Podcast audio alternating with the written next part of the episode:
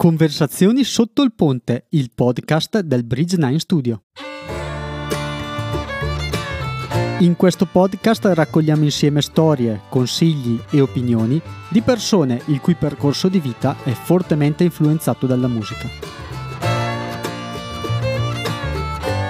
Volevo cominciare questa puntata ringraziando gli ascoltatori del podcast che mi hanno consigliato di, di rivedere un eh, setup eh, per quanto riguarda la, la, mia ripresa. Questo è il primo work in progress, il primo esperimento.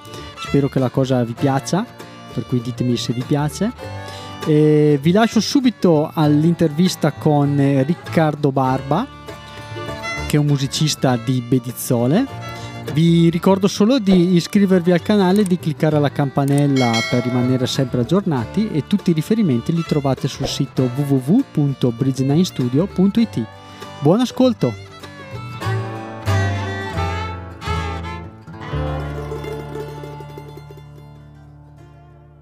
Oggi a Conversazioni sotto il ponte abbiamo Riccardo Barba che è un musicista compaesano di Bedizzole, questa sorridente cittadina del lago di Garda, diciamoci anche questo tono del lago di Garda. E Riccardo è principalmente un pianista, ma non solo come scopriremo durante le nostre conversazioni. È un piacere averti qua, averti qua, Riccardo. Ciao. Ciao Massimo, ciao ciao. Grazie mille a te che mi hai invitato, che è un onore uh. essere qua a queste interviste. Addirittura un onore. poi tu sei uno di quei musicisti che io quando ero piccolino, quando c'erano i Keronois che suonavano, era un... cioè bisognava andare a tutti i concerti. Uh. Quindi eravamo sempre lì. Io e Giorgio eravamo sempre lì in prima fila ai concerti, quindi è veramente un piacere. Grazie, hai citato dei pezzi di storia. Eh? storia di questa ridente cittadina. Esatto. Pensa che, vabbè, piccolo aneddoto, pensa che abbiamo ricominciato a suonare, eh, perché, giusto perché volevamo farci una divertita sostanzialmente.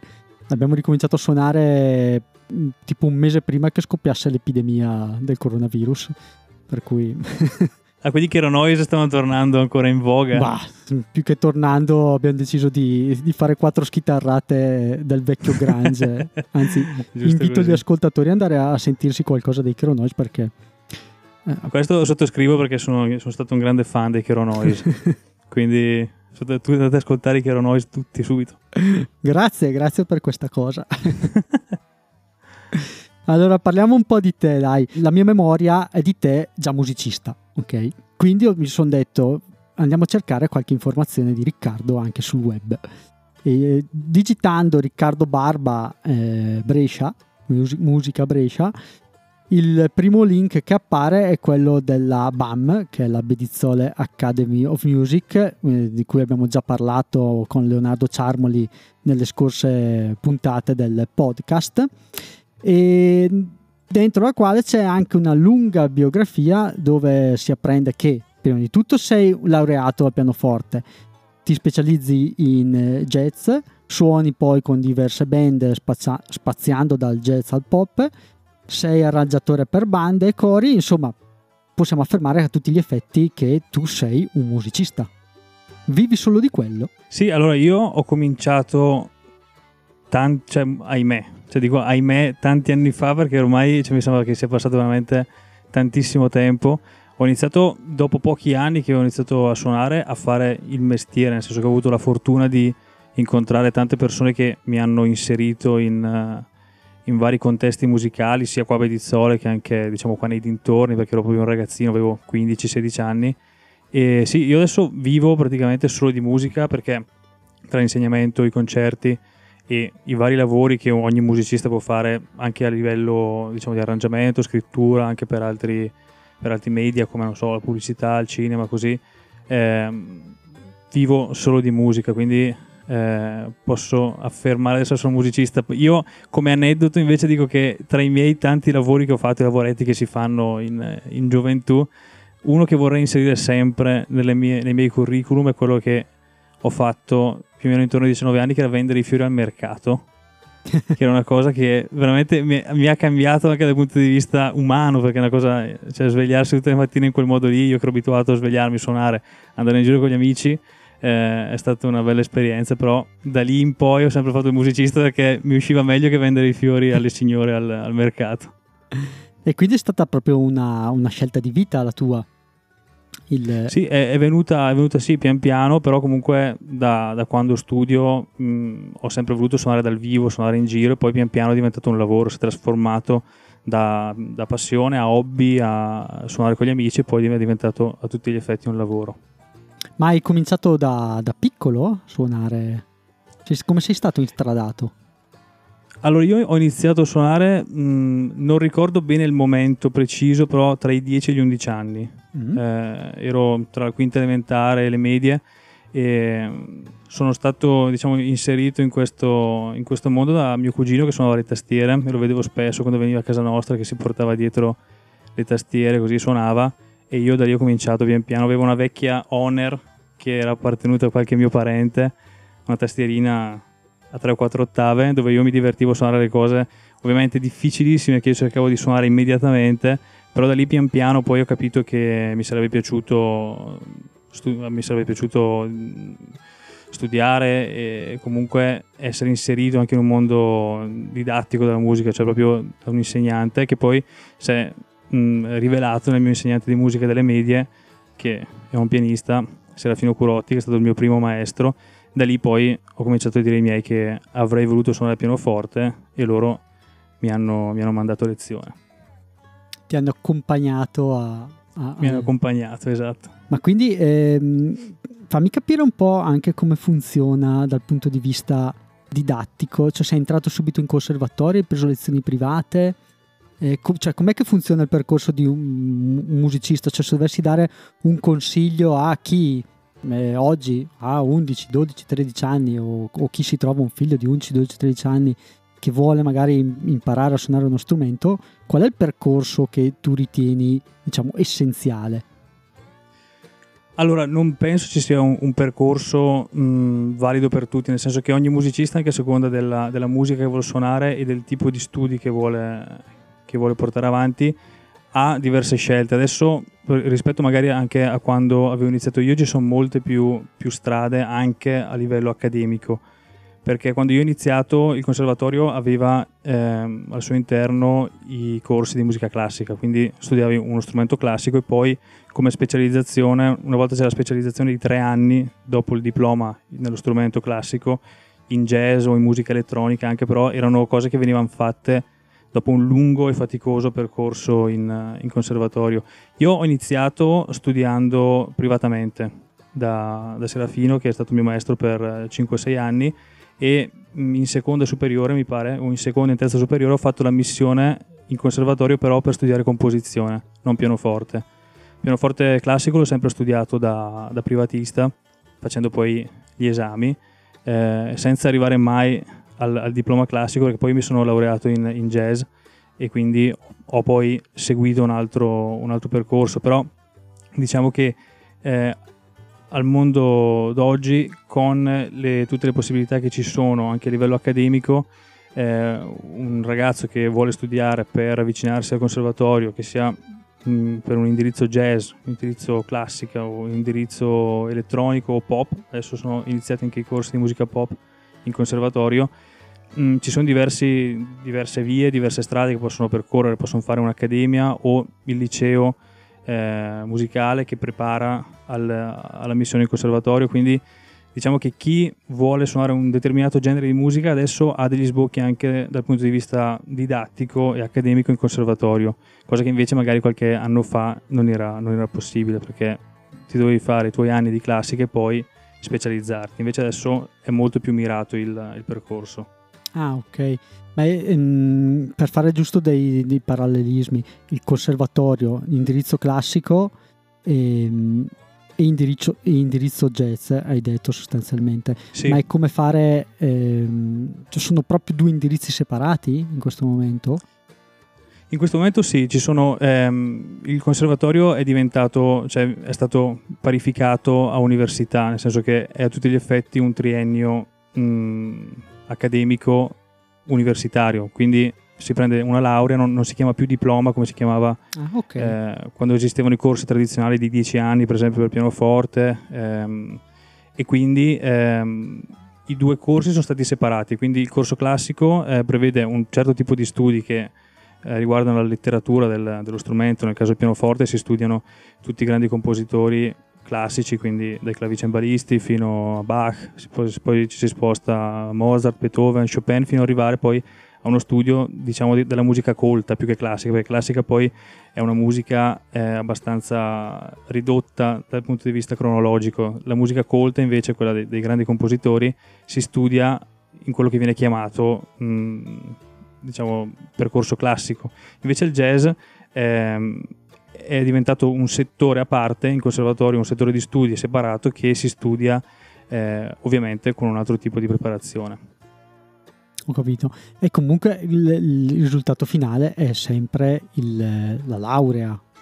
È una laurea, sì, esatto. Ok, quindi sono proprio due, come cioè per fare un parallelismo, in, ingegneria fa ingegneria civile, ingegneria gestionale, quindi anche con... Il... Esatto, okay. sì, anche in conservatorio, esattamente come dici tu, il, ehm, diciamo, il panorama musicale si è, si è, molto allargato. Una volta il conservatorio era per lo studio classico perché era una tradizione che ovviamente era quasi secolare, nel senso erano tantissimi anni che i corsi in conservatorio funzionavano in quel modo con tutte le varie riforme, però adesso comunque il conservatorio abbraccia anche la musica elettronica che a tutti gli effetti comunque è diventato un, un tipo di musica che è stata utilizzata anche da grandi compositori, ci sono stati tantissimi musicisti che hanno saputo dare un rilievo e importanza a questo genere, quindi anche da quel punto di vista la musica elettronica è entrata nel conservatorio, la musica jazz, la musica pop, che è pochissimi anni che, che è partito questo, questo, corso a Brescia, è partito da,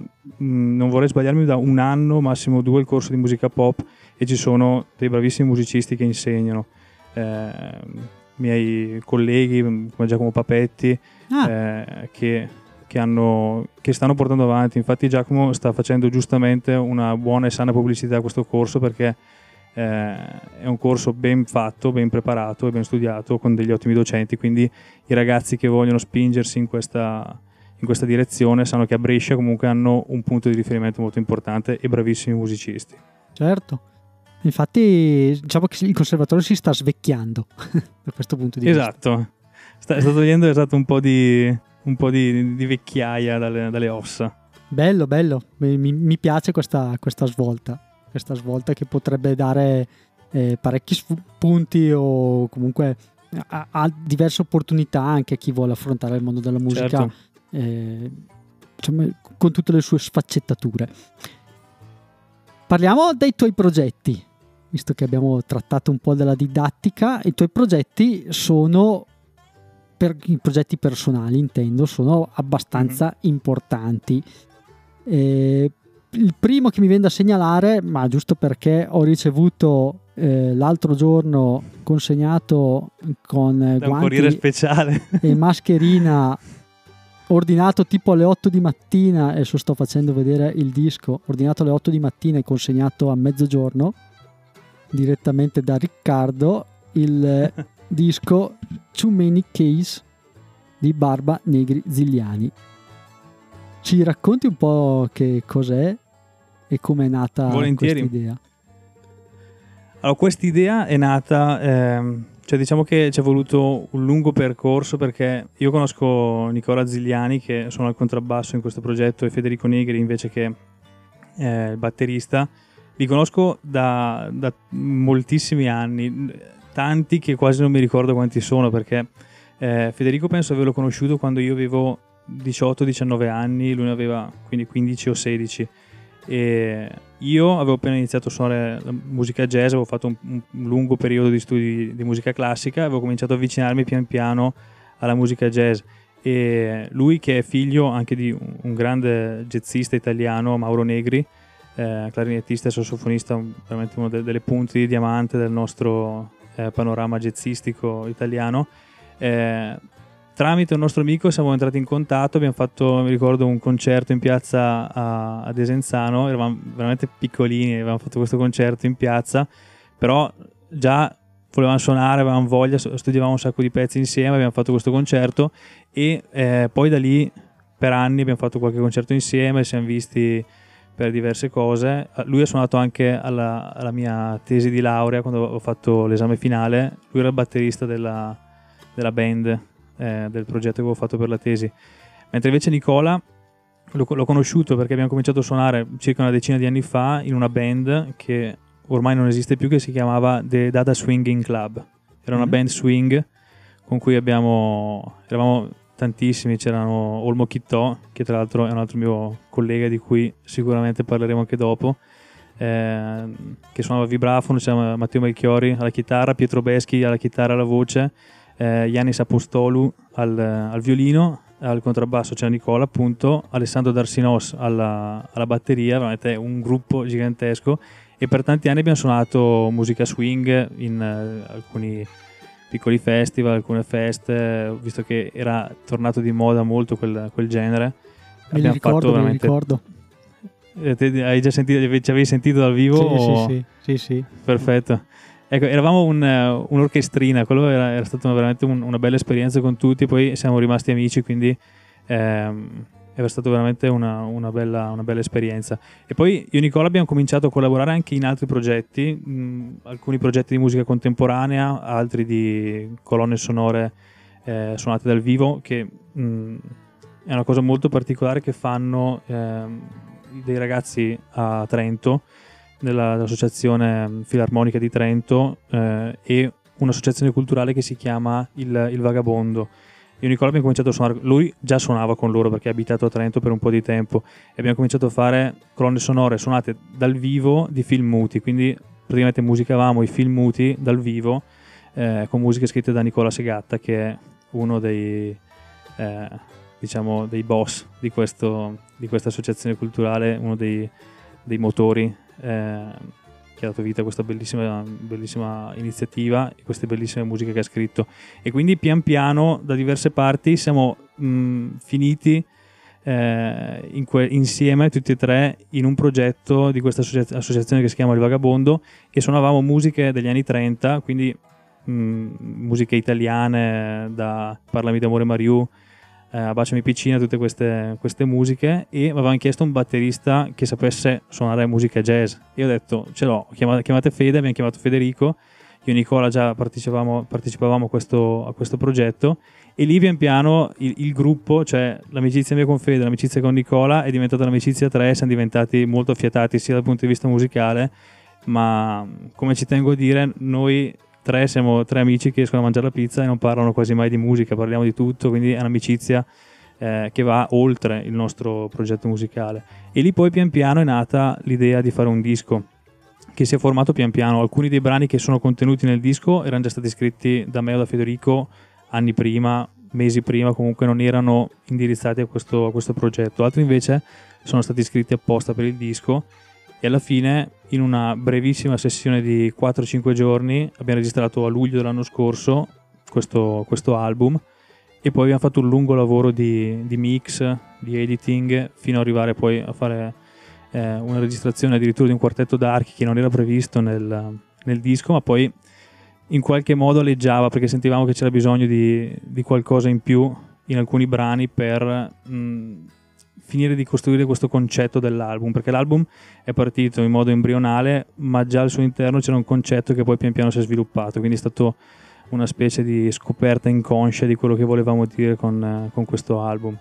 E, e, quindi poi abbiamo finito di, di registrare a, a, gennaio con eh, le ultime sovraincisioni e eravamo pronti a uscire a marzo. A marzo eravamo pronti con mille articoli che dovevano uscire, mille concerti da fare, eh, mille eh, presentazioni che poi sono finite purtroppo per questa situazione in cui ci siamo trovati. Certo. E quindi abbiamo dovuto, abbiamo deciso, ci siamo trovati tutti insieme, abbiamo deciso di ritirare.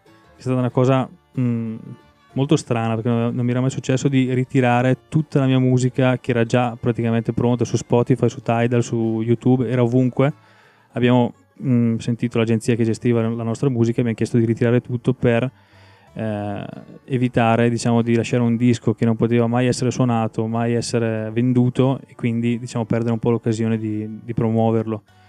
E, e, poi dopo parlando nel corso dei due mesi successivi abbiamo deciso di fare questo, questa cosa un po' azzardata, un po' controcorrente, che era quello di vendere semplicemente il disco fisico, di non mettere il disco su Spotify, di non metterlo su nessuna piattaforma e di vedere qual era la risposta del, diciamo, del nostro piccolo gruppo di, eh, di fan eh, ed è stata cioè, una, una, risposta che quasi mi ha commosso perché tantissime persone anche in giro per l'Italia adesso ci stanno ordinando anche le copie digitali eh, in giro per il mondo eh, hanno risposto a questa cosa e hanno deciso di sostenere comunque la nostra musica comprando il CD, comprando la copia digitale, comprando anche delle, delle coppie speciali, come so, abbiamo fatto la, la, Master Quality a 24 bit per gli appassionati di, di audiofilia, per chi certo. ama la musica in alta qualità e quindi questa, questa cosa sta, sta, avendo un discreto successo per il, il, tipo di lavoro che abbiamo fatto e quindi siamo molto contenti e infatti mi ha fatto anche molto piacere portarlo a te e portarlo a tutte le persone che, che l'hanno ordinato che ce l'hanno ordinato in, questi, in queste settimane. A quante copie fisiche siete arrivati? Adesso noi ne avevamo stampate 300 perché comunque i, i dischi autoprodotti... C'è un ehm, numero che torna. Bisogna, esatto, anche perché non, non, bisogna mai azzardare troppo perché i costi comunque della stampa sono molto alti. Chiaro. Ehm, e quindi abbiamo deciso di stampare 300 copie, adesso siamo arrivati a circa 140 copie eh, prenotate. Eh, che comunque quindi... è un bel numero, nel senso che in questa situazione qua senza concerti... Eh, diciamo con la sola pubblicità, immagino su internet piuttosto che col passaparola. Esatto. Eh, è, è, comunque un bel numero, un bel traguardo secondo me. Sì, noi siamo molto contenti infatti e poi questa cosa ci ha, ci ha caricato ancora di più per pensare ai progetti futuri e per mh, diciamo caricarci anche con la voglia di suonare il prima possibile ovviamente quando sarà tutto sicuro e, e molto più sereno per tutti come, come clima di suonare, quindi abbiamo voglia di portare questa musica che la gente sta apprezzando e ci stanno mandando veramente tanti messaggi eh, molto belli. E la, cosa, la cosa che a noi fa piacere è che comunque l'emozione che noi abbiamo messo nel registrare il disco sta arrivando anche alle persone che l'hanno comprato e secondo me questa cosa è anche dovuta al fatto che la gente non lo sta ascoltando da Spotify ma dal CD perché il CD poi potrai confermarmelo anche tu che eh, ha un, eh, un valore diverso secondo me, avere l'oggetto in mano, averlo comprato e doverlo ascoltare tutto dall'inizio alla fine, metterselo sul, sulla propria piastra, ascoltarlo, secondo me è un'emozione diversa rispetto al click di Spotify. Assolutamente te lo confermo, anche tra l'altro mi sa che ho fatto un post eh, tipo il giorno stesso, il giorno dopo, dove la cosa che mi ero completamente dimenticato dei CD sono i credits che sono all'interno esatto. del CD perché per me è stato veramente beh, quasi emozionante tornare a leggere eh, certe cose, dove è stato registrato, come, quando, perché, con chi, chi ci ha suonato. Eh, è proprio un, un'emozione che solo il CD o comunque un supporto fisico ti può dare, che sia il vinile piuttosto che una musicassetta, se ci fossero ancora esatto. musicassette. Infatti... Noi abbiamo dei progettini sulle musicassette, quindi forse Davvero? riusciremo a produrre. Questo ora è uno spoiler che faccio a te perché, eh, perché ti voglio molto bene, però noi abbiamo notato che le, le vecchie ehm, modalità di ascolto e anche i vecchi mezzi stanno veramente tornando molto di moda perché il vinile ce l'hanno chiesto veramente in tantissimi. E, e, alcuni tra l'altro non hanno comprato il CD perché volevano il vinile. Mi hanno detto eh no la prossima volta che fai il vinile te lo compro quindi è stata una cosa interessante.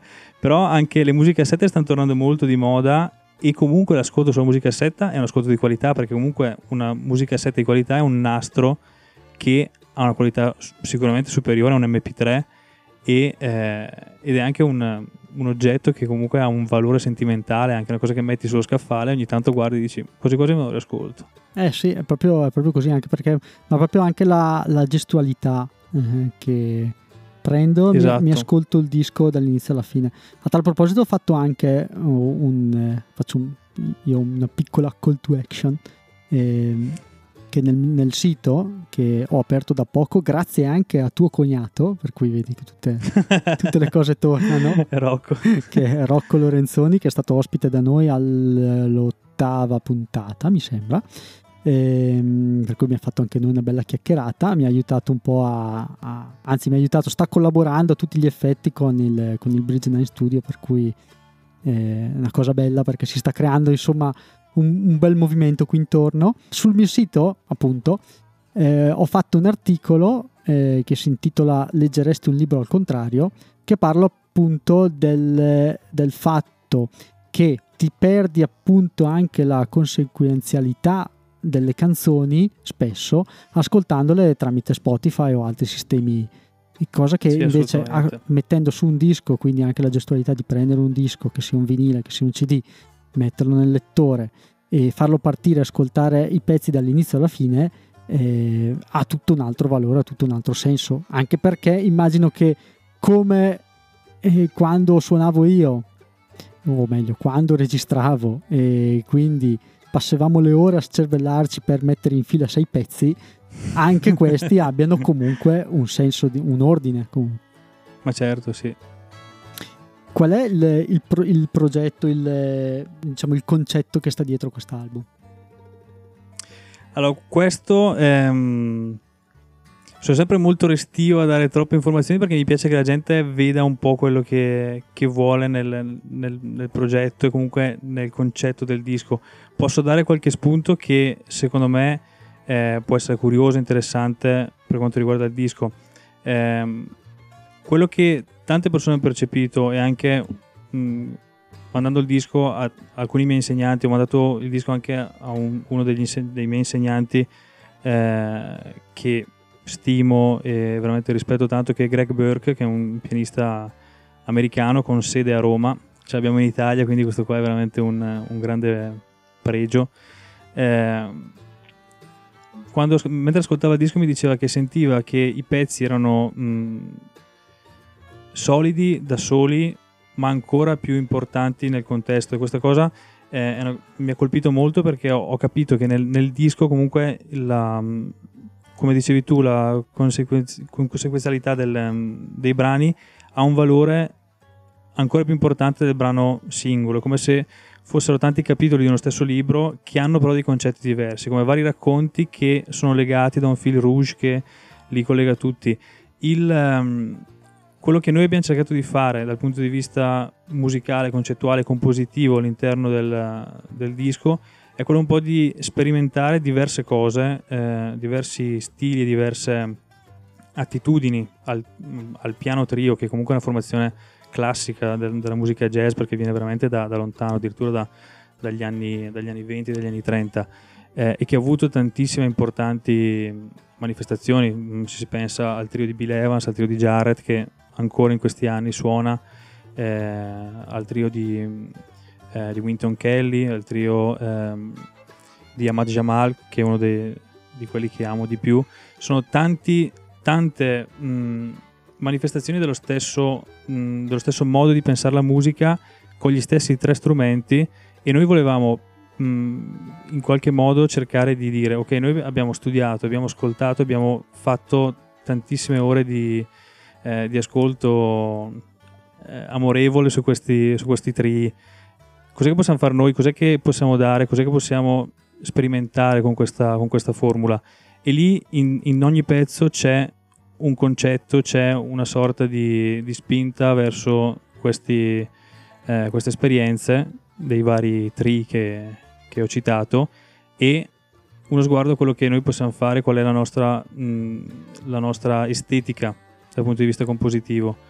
E quello eh, secondo me è il concetto di base dell'intenzione di registrare un disco del genere.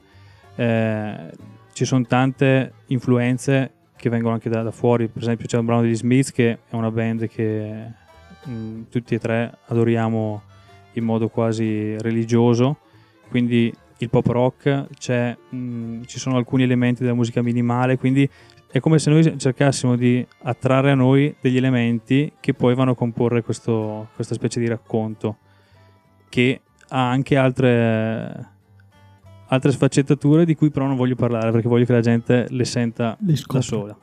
Infatti, esatto. È, chiaramente è, è un disco particolare, è comunque un, un, disco musicale, quindi si discosta dalla, da, dalla forma canzone classica che siamo che siamo certo. abituati a, a, sentire. Qui a livello compositivo è tutt'altra cosa, immagino. Sì, è, è, molto diverso rispetto alla canzone. In un certo senso hai più libertà, perché non sei legato a un testo e ehm, quindi puoi anche creare, fare dei giochi di contrasti che a volte con un testo che mm, è molto lineare non puoi fare. Eh, dal punto di vista compositivo, eh, io mh, mm, devo dire che mh, mm, gli anni di studio in, in conservatorio e di diciamo, esplorazione di, dei, dei, vari compositori, dei vari artisti che, che ho ascoltato, amato e studiato, mi hanno dato tanti elementi per poter capire qual è l'estetica che io sento adatta a me stesso. Quindi diciamo che nel, dal punto di vista compositivo questo trio è, è una delle formazioni che mh, tra quelle che ho avuto mi dà più libertà di espressione. Uno perché il, la forma del trio mi piace molto perché eh, non è un gioco 2 in 4 sia in tanti, ma il 3 lo vedo veramente a, a, parte da tutti i luoghi comuni, veramente come un numero perfetto dal punto di vista musicale perché c'è uno scambio come se fosse un centro di energia con questi tre lati che mh, hanno mh, ciascuno propria, eh, il proprio ruolo nel, nella, nella, forma del, eh, della composizione. Il pianoforte ha un ruolo armonico e melodico, il basso può avere entrambe, ma ogni volta che esce da una viene a mancare l'altra, quindi si, si, si, si gioca tra il caldo e il freddo del il basso che, che, accompagna il basso che, che, fa la melodia. Per esempio, una cosa molto curiosa che mi hanno detto in tanti è guarda, veramente bellissimo il suono di, di, violino, però non so se era un violoncello che c'era nel, nel terzo brano del In Too Many Keys, il terzo mm-hmm. brano del nostro album. E io sono orgoglioso di dire che quel brano io per esempio l'ho scritto in quel modo perché so che Nicola Zigliani è uno di quei contrabbassisti a cui posso affidare una nota così alta perché quello è un contrabbasso certo. e Nicola suona quella nota con un'intonazione che è veramente sublime. Con, questo, con questa lieve distorsione che lo fa diventare quasi una chitarra elettrica. E quindi io quando scrivo quel pezzo pensavo a Nicola. Quindi eh, diciamo che questo trio e la formazione del trio in generale è, la sento veramente cucita addosso a me stesso. Quindi la composizione va a pensare quali sono i punti forti eh, sia del mio modo di suonare che dei miei, che dei miei colleghi, amici che suonano con me. Per esempio, mh, mi sono trovato eh, sempre ascoltando, magari in fase di mix, questo, questi brani in Too Many Keys, che Federico nell'ultima parte del brano eh, suona veramente come un dannato, cioè suona veramente benissimo, con una, con un'energia devastante. Io l'ho chiamato e ho detto, Fede, per quei 30 secondi in cui sono andato così, io ti vorrò bene per tutta la vita. perché è proprio, è, a me è, piaciuto scrivere quel pezzo pensando a loro e pensando a come l'avremmo suonato tutti e tre insieme. E quindi diciamo che per rispondere alla tua domanda, perché poi so di essere uno che divaga e quindi non voglio andare troppo oltre, eh, per rispondere alla tua domanda, eh, in questo caso la composizione cerca di avere una forma sia dal punto di vista proprio strutturale del brano che eh, delle scelte armoniche, delle scelte melodiche, eh, che sia funzionale a creare una specie di paesaggio sonoro, a differenza de- del brano della canzone che invece magari cerca di dare un po' più di forza alle parole oppure comunque di sostenerle con decisione. Invece io qua posso sostenere un concetto, un'idea, perché l'idea è essenziale sempre nella composizione, che è come se fosse un'idea centrale, come dice David Lynch, che alla fine il, l'apparato artistico di, un, di, un'opera, di un'opera o di un lavoro parte sempre da un'idea centrale che, e poi tutte le altre idee sono in qualche modo collegate a questa. Io cerco di partire da un'idea di suono e poi ogni scelta, che sia del ritmo da dare alla batteria o delle note da far fare al contrabbasso, cerco di tenerle legate a questa idea centrale. Quindi è questo un po' il modo che ho di, di percepire questo, questo lavoro compositivo. Tra l'altro mi sono piaciute molto anche le, le, i video eh, a puntate che stai mettendo sul backstage. Tuo, del backstage che stai mettendo sul canale. A me piacciono tantissimo queste, queste cose. Infatti le, vedo sempre i tuoi commenti. Le curiosità, le, perché sono proprio cose che mh, mm, sono, sono, quasi emozionanti come i credits su, sul CD, eh, perché vai a scoprire un sacco di cose. E sul tuo, sul tuo canale, giusto? Sul tuo canale Riccardo Barba. Sì eh, sì. di YouTube trovate anche delle, delle puntate su come sono del, del, backstage, su come sono stati registrati gli archi, giusto? Esatto, esattamente, sì. Come ti è venuta questa idea di fare il backstage? Ma in realtà è stato mh, proprio uno scarabocchio temporaneo perché io ero a casa, sentivo Nicola e dicevo sarà, sarà, fighissimo andare tutti in studio perché poi i musicisti che ci tengo a ringraziare che hanno suonato il quartetto che sono quattro musicisti splendidi, sono Daniele Richiedei con cui suono anche in altri progetti, ehm, Anna Pecora, secondo violino, Laura Hernandez Garcia, spero di averlo pronunciato bene per lei, che suona la viola e Michele Tagliaferri invece al, al violoncello. E, e, quindi ho detto salì in quattro, siamo in studio da Stefano Castagna a Ritmo e Blu a Pozzolengo, che è uno studio con cui collaboro da, da anni. Tra l'altro studio e bellissimo. Gli ho detto, bellissimo studio e gestito veramente da una persona con, con un, una grande passione, un gran gusto e una grande professionalità per la musica. E, e, quindi mi ha detto facciamo un video. Ho chiamato un mio amico Giorgio Lavaglia qua di Bedizzola e gli ho detto hai voglia di venire con noi? Ti, ti, facciamo, ti diamo le brioche ti regaliamo un disco vieni a farci qualche ripresa. E da lì è nata questa, questa, cosa diciamo molto casalinga ma che a me piace così un po', un po' indie nel senso registra quello che capita. Se vedi che succede una cosa tu registra e poi vediamo cosa fare poi. E poi sono nati questi backstage. Bene cercate su youtube eh, il canale di Riccardo Riccardo Barba e andate anche voi a scoprire un po' il backstage di, di questo disco bellissimo. Ultima curiosità sul disco, poi passiamo ad altro. E sì. Leggo registrato a eh, Bedizzola Academy of Music. E, quindi l'avete registrato praticamente in casa? L'avete registrato voi? L'abbiamo registrato. La, allora, diciamo che il tecnico del suono ufficiale è stato Nicola, Nicola Zigliani, che oltre a suonare in modo sublime nel disco, ha fatto anche da, da tecnico del suono. Infatti, abbiamo, no, abbiamo esatto, è stato veramente, sono stati dei giorni incredibili. Sono quelle cose che quando le fai, ecco, io per esempio ho la stessa sensazione per la terza prova della maturità, quando devo fare matematica, che io veramente sono sempre stato negato. Quando devo fare matematica, io a volte ancora adesso sogno di avere la terza prova di matematica il giorno dopo e non sapere niente, perché era più o meno la sensazione che avevo quando l'ho fatto. E poi finito tutto ho detto non so come ho fatto a farlo. E anche alcune cose di questo disco, in que- tutto quel lavoro che abbiamo fatto, ho, mi, mi, capita di pensare, non so come siamo usciti sani di mente da, quel, da quella situazione. Però abbiamo registrato da soli, abbiamo, abbiamo noleggiato dei, degli ottimi microfoni, dell'ottima attrezzatura per la registrazione e poi l'ha mixato Nicola presso lo studio Eike invece che lo studio che condivido con, con Olmo Chittò. E lì abbiamo fatto il lavoro di mix e poi abbiamo finito l'ultima botta di master l'abbiamo fatta da, da Stefano Castagna. Bello. Mi, mi auto-invito se mai doveste fare qualcosa di nuovo eh, come spettatore perché a me piacciono troppo tanto queste cose volentieri. L'hai citato hai citato lo studio Eke perché tu hai anche un duo, mh, mm, lo definiamo jazz elettronico? Guarda, non saprei nemmeno io come definirlo, però diciamo che sì, forse jazz elettronico è la cosa che si avvicina di più perché è un po' un, un mashup di diverse cose. Adesso ci stiamo allargando anche con altri musicisti.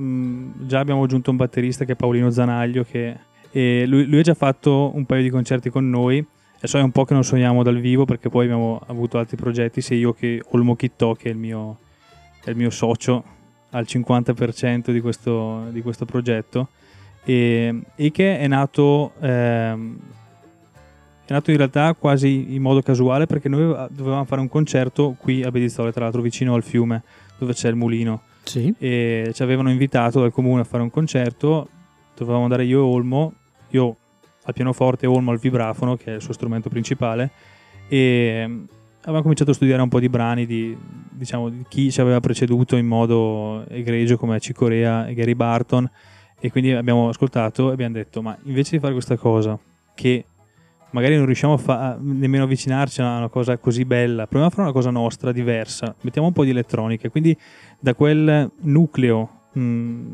di tipo acustico, cioè pianoforte e, e il vibrafono abbiamo cominciato ad aggiungere sintetizzatori, computer, con sequencer, ehm, con eh, delle tastiere MIDI, Moog, Fender Rhodes, abbiamo cominciato a fare una cosa un po' più sperimentale e lì alcuni nostri brani che avevamo scritto li abbiamo riarrangiati per questo progetto e il, questo concerto era a luglio, abbiamo fatto, l'abbiamo fatto, da luglio a settembre abbiamo detto studiamo questa cosa e a settembre del 2017 siamo andati registrare il nostro primo disco che si chiama Electric Keys Experiment, infatti Eche è proprio l'acronimo di questa cosa, Electric Keys Experiment. Con questi si concludono i gruppi dove tu componi, dico bene? Sì, Una questi sì, sono i due principali. Due sono i due principali. E, ovviamente a livello musicale eh, collabori anche con tantissime altre band, immagino. Mi vengono in mente per esempio i Moai, sempre del famosissimo Matteo Mantovani che ha dato Del il via- celeberrimo Matteo Ce- Mantovani. celeberrimo Matteo Mantovani che è stato ospite di Conversazioni sotto il ponte eh, alla seconda puntata. E, tra l'altro bellissima puntata, andate a rivedervela.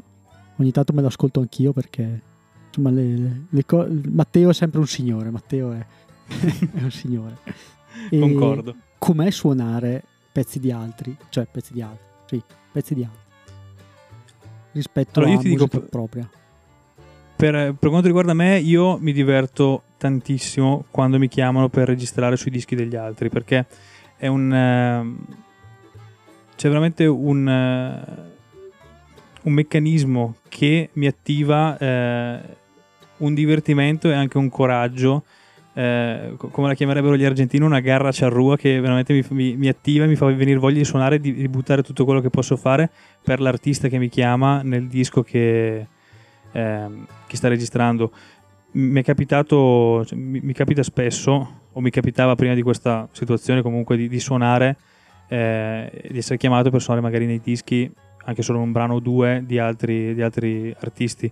Uno che ci tengo a segnalare che per me è veramente molto bello, che è uscito l'anno scorso di, di Angela Scalvini, in arte Angela Kinsley, Sì. che ha registrato un disco sempre da Stefano Castagna che si intitola Silent. È un disco di musiche mh, composte da Angela con testi di, di Emily Dickinson e mh, è molto rischioso sempre cercare di musicare i testi di un poeta, soprattutto di una poetessa così famosa e così eh, importante come, come Emily Dickinson. Secondo me Angela ci è riuscita in un modo esemplare e io sono andato a suonare in, um, in questo disco quando il disco praticamente era già stato registrato tutto. Era stato registrato da lei, da, da Stefano, con eh, al basso e al contrabbasso Giacomo Papetti e Filippo Sala alla, alla batteria, cioè altri due musicisti veramente grandiosi. E quando mi sono trovato in studio, era un pomeriggio di fine dicembre, mi ha, mi ha chiamato Stefano e mi dice guarda c'è questa, c'è Angela, questa mia amica che avrebbe bisogno di un po' di tastiere nel, nel disco. Io sono andato eh, e, e su- sono successe veramente delle cose molto interessanti. Che io suonato, un- un- ho suonato nel disco un vecchio organo della Yamaha, ho portato il mio Moog Subfetti e poi il pianoforte di Stefano e per ogni pezzo che io non conoscevo perché non c'erano parti, non c'erano neanche gli accordi, lei mi diceva ascolta, fai quello che ti senti Mhm. lì veramente è stato come eh, sbrigliare un puledro perché io sono partito e ho detto adesso faccio quello che mi viene vediamo cosa succede e lì è stato molto bello perché tutte le parti che mi ha registrato eh, frutto di quello che mi diceva Angela frutto dei, dei pezzi che erano scritti benissimo e frutto della mia voglia di, di- di suonare al meglio per, per il suo disco ha fatto saltare fuori secondo me un progetto che già era bellissimo prima che, che arrivassi io che proprio per quell'ambiente che si è creato di, di scambio tra, tra- tra musicisti, tra, eh, tra menti diverse, ha fatto saltare fuori delle cose molto interessanti. Ho suonato questo organo, il Moog, che sembra quasi un sonar all'interno di un brano del, del disco, e il pianoforte l'ho suonato mh, sulle corde con un pezzo di matita, con in fondo una gomma, suonavo le corde del pianoforte come se fosse una specie di sitar o un, o un clavicembalo un po' scordato, quindi sono suoni che sono saltati fuori e tutto registrato in 4 ore. E quindi suonare per gli altri dal mio punto di vista è uno stimolo perché ti fa capire che eh, tutto quello che hai studiato, tutto quello che hai ascoltato e tutta la tua sensibilità la puoi tradurre semplicemente nell'amore per la musica e nel dare a chi ti chiede di suonare tutto quello che sai fare e dare al meglio le, le- tue possibilità per, per aiutare il lavoro di qualcun altro. Sperimentazione, insomma. Esatto. Il turnista l'hai mai fatto? Turnista, vero- l'ho, l'ho fatto. eh, ma allora, non ho mai, ehm, mai suonato per diciamo nelle tournée di altri artisti. Mi è stato chiesto qualche volta mh, di, di suonare magari in qualche, in qualche band, sia grossi tributi, eh, o anche artisti, cantanti eh, del panorama musicale italiano, però non mi sono mai interessato tanto perché preferisco prima di tutto registrare in studio per altri artisti e poi concentrarmi molto sui, sui miei progetti perché è una, una sorta di, eh, di voglia di, di, di esprimere e di scrivere le cose che vuoi fare con i, le tue band che ho sempre cercato di tenere abbastanza protetta senza spingermi troppo oltre, fare troppe cose che poi magari non mi portano a fare quello che vorrei veramente. Certo, ma eh, appunto con le tue band mm, etichetta, avete un'etichetta di distribuzione, siete usciti con un'etichetta o sono tutti autoprodotti? Allora, il, um, il, disco di Eke l'abbiamo registrato e è prodotto dall'etichetta di, di Stefano Castagna, che è Ritmo e Bloom Records, okay. che ehm, ci, ha, ci, ha, aiutato sia nella, nella produzione che nella, nella, distribuzione. Mentre invece quest'ultimo disco in trio lo, l'abbiamo autoprodotto.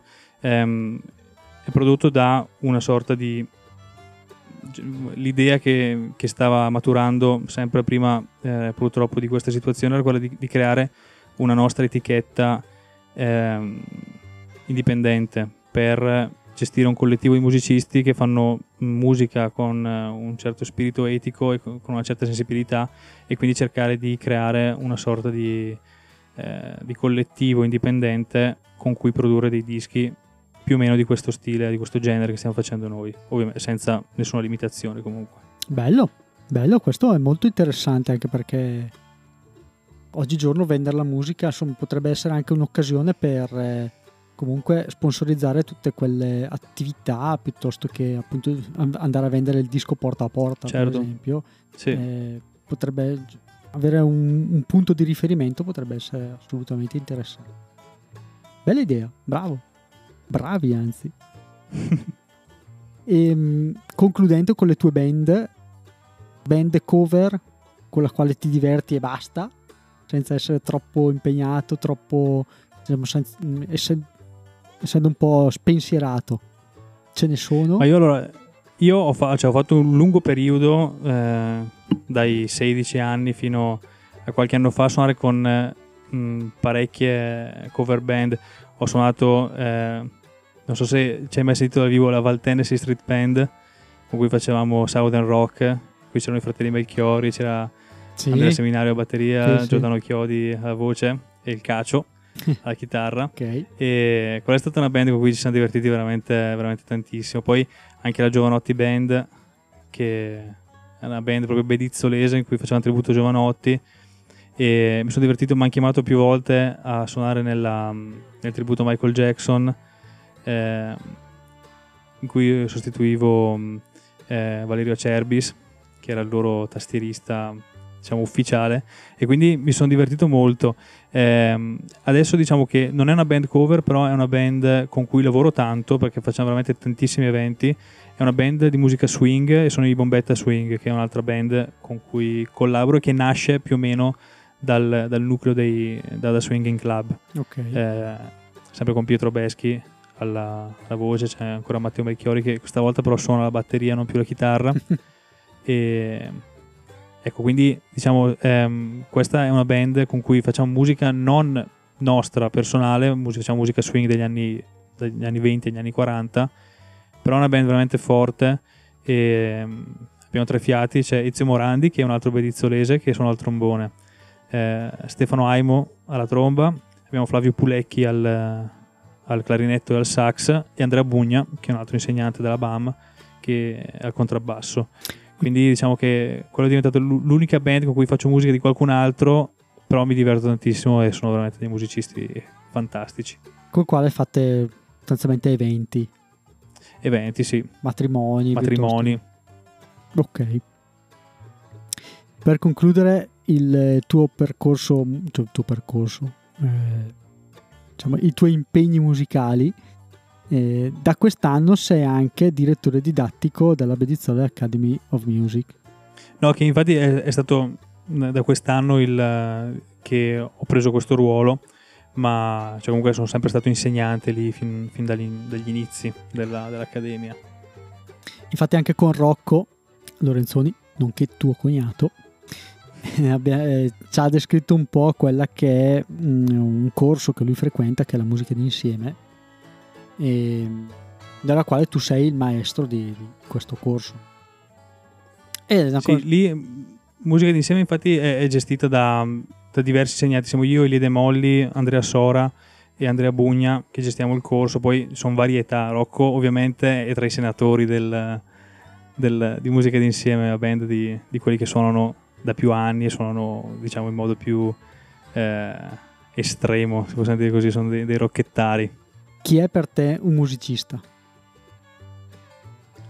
Domanda difficilissima. Allora, mh, mm, penso che un musicista sia prima di tutto una, una, persona che ha enorme stima, rispetto e passione per la musica e che cerca in tutte le varie forme che, che può prendere il lavoro e diciamo la professione del musicista, eh, che cerca sempre di, ehm, di esprimere questa, questa passione attraverso un lavoro una, diciamo, delle performance che siano sempre dirette a, al pubblico, all'emozione e al, diciamo, a una um, diffusione di, di, quest'arte nel modo più onesto e sincero possibile.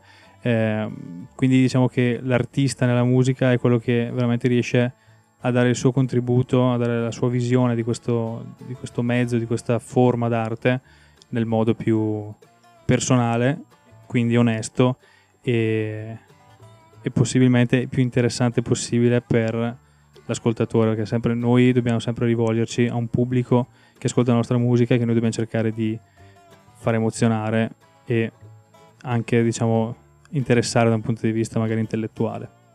Quindi il punto di vista condividi con me che il punto di vista deve essere anche comunque quello del pubblico. Nel senso... Sì, non sono ehm, sono molto scettico nei confronti dell'arte per l'arte, nel senso penso che la grande arte sia sempre un eh, diciamo una rappresentazione a sé stante di, di, di quello che vuole esprimere l'artista, però eh, è sempre rivolta ed è sempre mh, pensata per un pubblico, magari non, eh, non sempre mh, facile per il pubblico, può essere anche qualcosa di, di ostico difficile da ascoltare, da guardare, da, eh, su cui ragionare, però comunque quello che fa una grande opera d'arte secondo me è quello di mh, far pensare e in qualche modo tenere aperto una, una sorta di, di spiraglio a, a, chi, a, chi, ascolta o chi guarda un film o si trova davanti a un, a un quadro, nel senso eh, l'arte deve farti pensare e lasciarti comunque qualcosa che poi ti spingerà da qualche altra parte e che ti aprirà altre porte. Quindi è un continuo cambiare stanza e cercare sempre la via d'uscita, ma che io non, non vorrei mai trovare, nel senso vorrei continuare a girare in queste stanze infinitamente. Due album da consigliare, uno prima del 2000 e uno dopo il 2000. Ok, allora ehm, Te ne consiglio tre, visto che così almeno esageriamo. Il, il primo che ti consiglio è del 2017, e, de, degli LCD Sound System, band americana, si chiama American Dream, che è un bellissimo disco che secondo me riporta un po' ai, a quelle produzioni storiche di David Bowie e dei, dei grandi artisti degli anni 70 perché è veramente un, un, disco molto ben pensato con dei suoni mh, elettronici veramente molto belli eh, poi invece uno prima del, del 2000 ti consiglio, eh, consiglio tutti, che questo qua è uno dei, dei miei, eh, delle mie pietre angolari, che è veramente un disco che ho ascoltato fino a consumarlo, che è Still Crazy After All These Years di Paul Simon del 75, che è un disco veramente incredibile, suonato e, e prodotto in modo impeccabile. E poi il terzo invece è proprio del 2000, che infatti pensandoci ho deciso di mettere anche questo disco che è una chicca eh, molto particolare che è un disco ehm, di Gianluigi Trovesi e Gianni Coscia, un clarinettista e un uh, fisarmonicista. Tra l'altro Gianni Coscia è stato anche compagno di classe elementare di Umberto Eco, quindi è ancora vivo a una certa età, però un grandissimo musicista e um, si intitola In cerca di cibo del 2000. Un libro? Un libro, allora, ehm, anche qua pensandoci, io sono un lettore abbastanza onnivoro e disordinato, nel senso che leggo tante cose e trovo stimoli in qualunque libro mi, mi capiti di, di vedere o, o, di voler leggere, perché comunque eh, come, cioè sono veramente passo da, da un estremo all'altro nelle letture. Quello che consiglio, visto che il tema che abbiamo trattato oggi è la musica, è questo libro di David Byrne che si intitola Come funziona la musica. Okay. David Byrne è can- cantante e compositore per i Talking Heads, quindi un personaggio molto importante che il, il, loro, il motto dei Talking Heads era Stop Making Sense, però in questo libro secondo me il senso David Byrne lo trova ed è molto chiaro perché è molto acuto e molto intelligente in ogni sua considerazione. Curiosità, ma in una tua giornata suoni, ascolti musica, leggi, dove trovi tutto il tempo per, per poter fare tutte queste attività? Questa qua è, è una cosa che non, non, so bene perché a volte mi sembra veramente di eh, fare delle cose e dopo ore accorgermi di aver lasciato passare un sacco di tempo e di non aver fatto magari le cose contingenti che dovevi fare come fare la spesa o andare a a prendere, a prendere, so, delle cose che mi servono per la casa. Quindi a volte, secondo me, il, il mio punto, eh, diciamo, il mio pregio, che è anche un difetto, che mi fa fare tutte queste cose è la distrazione, perché sono molto distratto e quindi mi perdo in, in, tante cose. Quindi se mi viene, se passo davanti alla mia camera da letto, vedo sul comodino un libro che non leggo, che è lì magari da mesi, non ho mai letto, lo prendo in un giorno perdo 5-6 ore a leggere quel libro quando avrei dovuto studiare per un concerto. Quindi diciamo che è un rincorrere le cose che dovrei fare che mi fa fare tutte queste cose. E comunque mh, lo trovo molto divertente, nonostante sia a volte un po' faticoso. Ricordiamo un po' i tuoi contatti dove ti possiamo trovare su internet, su Facebook, su Instagram, eh, dici un po'. Allora, su Facebook c'è ovviamente il mio profilo privato, ma vi consiglio, se volete seguire anche tutte le mie mm, iniziative, di seguire Barba Negri Zigliani Trio, c'è la nostra pagina su Facebook, c'è la pagina di Eche, che sono le, le mie due pagine principali, e poi la pagina della BAM, che ehm, è la nostra scuola qua a Bedizzole. Quindi se volete seguire sia le iniziative diciamo, artistiche che quelle didattiche, trovate tutto su queste pagine e su su Instagram invece eh, mi trovate con trattino basso Riccardo Barba, molto semplicemente. Ok. Rimando anche al sito che, che è www.bridge9studio.it dove per ogni intervista del podcast viene fatto anche un, un mini articolo con, dove scrivo qualche curiosità in più rispetto a quella che potrebbe essere l'intervista, come magari ci siamo conosciuti, piuttosto come ci siamo incontrati, insomma. Cerco di buttare dentro un po', un po il tutto e anche sono disponibili anche le, le, risorse che hai appena citato, quindi libri piuttosto che eh, dischi, oltre che tutti i tuoi contatti e, e anche i contatti del Bridge 9 Studio. Io Riccardo ti ringrazio per questa bellissima chiacchierata come al solito dialogare con i musicisti quelli veri non, non gli scarponi come me è sempre piacevole.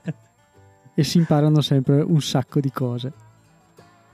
Ti ringrazio io che è stato veramente un piacere fare una chiacchierata così con eh, come, come, dicevo all'inizio per chiudere come abbiamo iniziato con un musicista che io andavo a vedere e che sicuramente tu mh, parte della mia passione per la musica l'ho vista anche nei tuoi concerti, quindi l'energia che, che percepivo eh, quando suonavano i Chero Noise sicuramente mi è rimasta dentro e, e un po' di, quel, di quell'energia spero di, di, poterla portare sempre dentro. Sono contento, sono contento e ti ringrazio molto, mi, mi, mi fa molto piacere, mi, non, so, non, so, come, non sono emozionato, grazie mille. Figurati. Ciao Riccardo, ci vediamo. Ciao, ciao Max, ciao a tutti. ciao. ciao. ciao. Grazie per aver ascoltato l'intervista. I riferimenti del Bridge9 Studio li trovate sul sito www.bridge9studio.it mentre invece tutte le risorse citate all'interno della puntata le trovate in descrizione al video. Noi ci vediamo la prossima settimana con una nuova puntata e mi sa che domenica uscirà inoltre una puntata dell'approfondimenti podcast che devo ancora registrare ma ce la faremo. Ciao, grazie a tutti.